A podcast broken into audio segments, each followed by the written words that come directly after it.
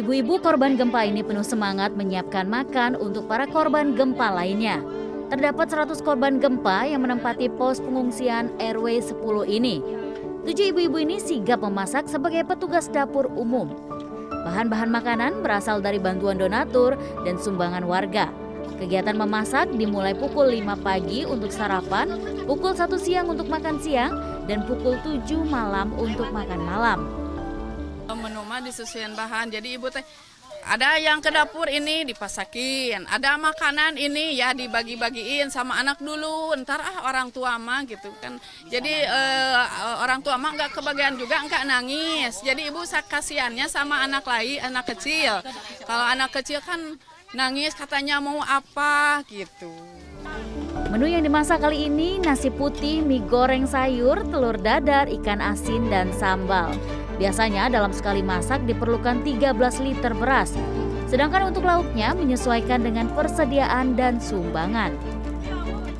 Jadi nih supaya tidak menghidangkan menu yang itu-itu saja, terutama mie untuk anak-anak ya Bu ya, biar nggak bosen, mie-nya juga ditambahin beberapa sayuran ya Bu ya.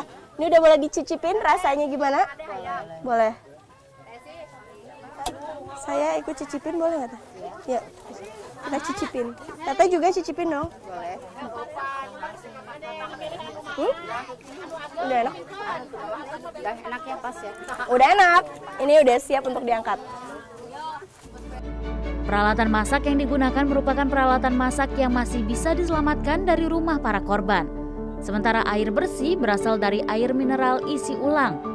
Kegiatan memasak di dapur umum ini menjadi salah satu momen kebersamaan bagi para korban. Alhamdulillah telur anak-anak kalau orang tua mah asin itu dengan sambal seadanya pokoknya ada yang ngasih gitu.